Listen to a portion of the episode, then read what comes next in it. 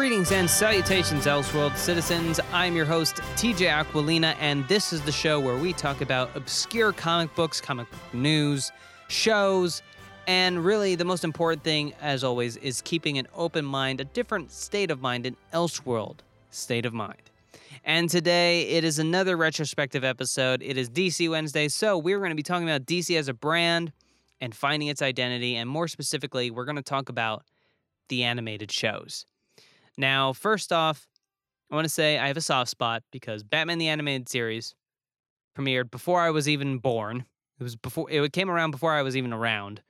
Um, but I experienced the shows in order, amazingly, uh, thanks to reruns. And I grew up in the 2000s with as a DC kid. I absolutely loved DC as a child. Um, it after my spree of X Men and Spider Man as shows, I really, really got into DC.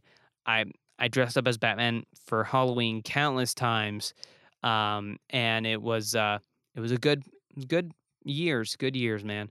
Uh, so let's talk a little bit about Batman the Animated Series. Premiered in September of 1992 and finished its run three years later in September of 1995, and it was unique because it used black the animators used black paper instead of white to make the city look darker.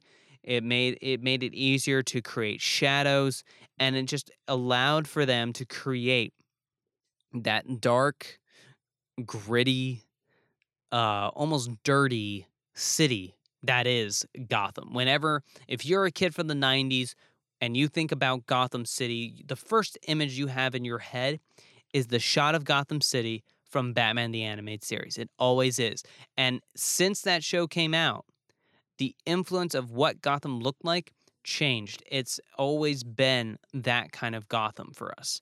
Um, and it, it, you can see it in all pop culture, in the Nolan films, in the Tim Burton films from the 80s.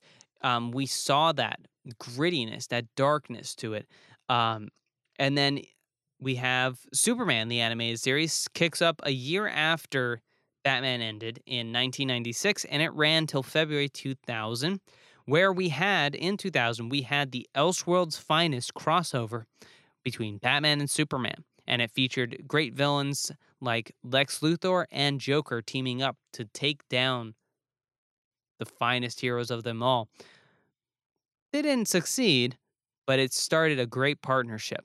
And then in 2001, we had Justice League, the animated series that eventually became Justice League Unlimited and ended in May of 2004. And then six years later, we got Young Justice, a somewhat continuation of the Justice League and Batman and Superman animated shows, and spurred on a great new journey with unique characters the future of the DC Comics fully realized in a brand new show. And for me, this is some of the quintessential shows that I bring for my comic book knowledge and I and where I got my inspiration to really dig into comics as I got older. It's thanks to these shows. It's thanks to these incredible animators and writers that helped bring these shows to life. And it defined the Joker, and it defined Batman for us. Eh, every time we think about Batman or we think about Joker, we always think of Kevin Conroy and Mark Hamill. Those are the two voices that everyone thinks of when it comes to Batman. And it absolutely means, you know, it means a lot to us when we when they finally came back for Arkham Asylum, Arkham City, and Arkham Knight. It just it just gave it an authenticity like no other content has come before or after it. And finally, guys, I wanted to talk a little bit with you guys about my final thoughts on Teen Titans Raven. You see, Teen Titans Raven, when I initially started talking about it, I, I actually did make a technical error um, because most of the story does not take in, place in Atlanta, Georgia. It takes place in New Orleans, um, hence the voodoo and all of the, so so forth. And so I just wanted to make that correction. And also, having read it now a second time through, it is another one of my top favorites, guys. I can't lie to you. Um, it's absolutely it's it's fun to read for me. it really digs into the mind of Rachel or Raven. I, I I always I know Rachel's her original name, but still to me she'll always be Raven. Um, so I'll always call her Raven. Um, it's just it's very and it's also a new unique look into her powers and the fact that one of her core powers is actually an empath. The fact that she can feel emotion and she can feel thoughts. It's a very unique thing. Um, and something that I hadn't thought about before about why she's always so down and so gloom. She's trying to, you know, especially in cartoons and animation. I know that was a creative choice at first, but it makes a lot more sense as to why her character develops the way it does. So that's everything I have for you guys today.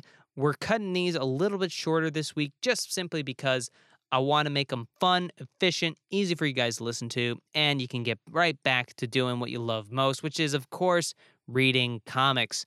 So we've got some comic book news for this coming Friday. Can't wait to share it with you guys. As always, keep an Elseworld state of mind. Enjoy the rest of your week, and I'll see you right back here on Friday afternoon. Have a good one.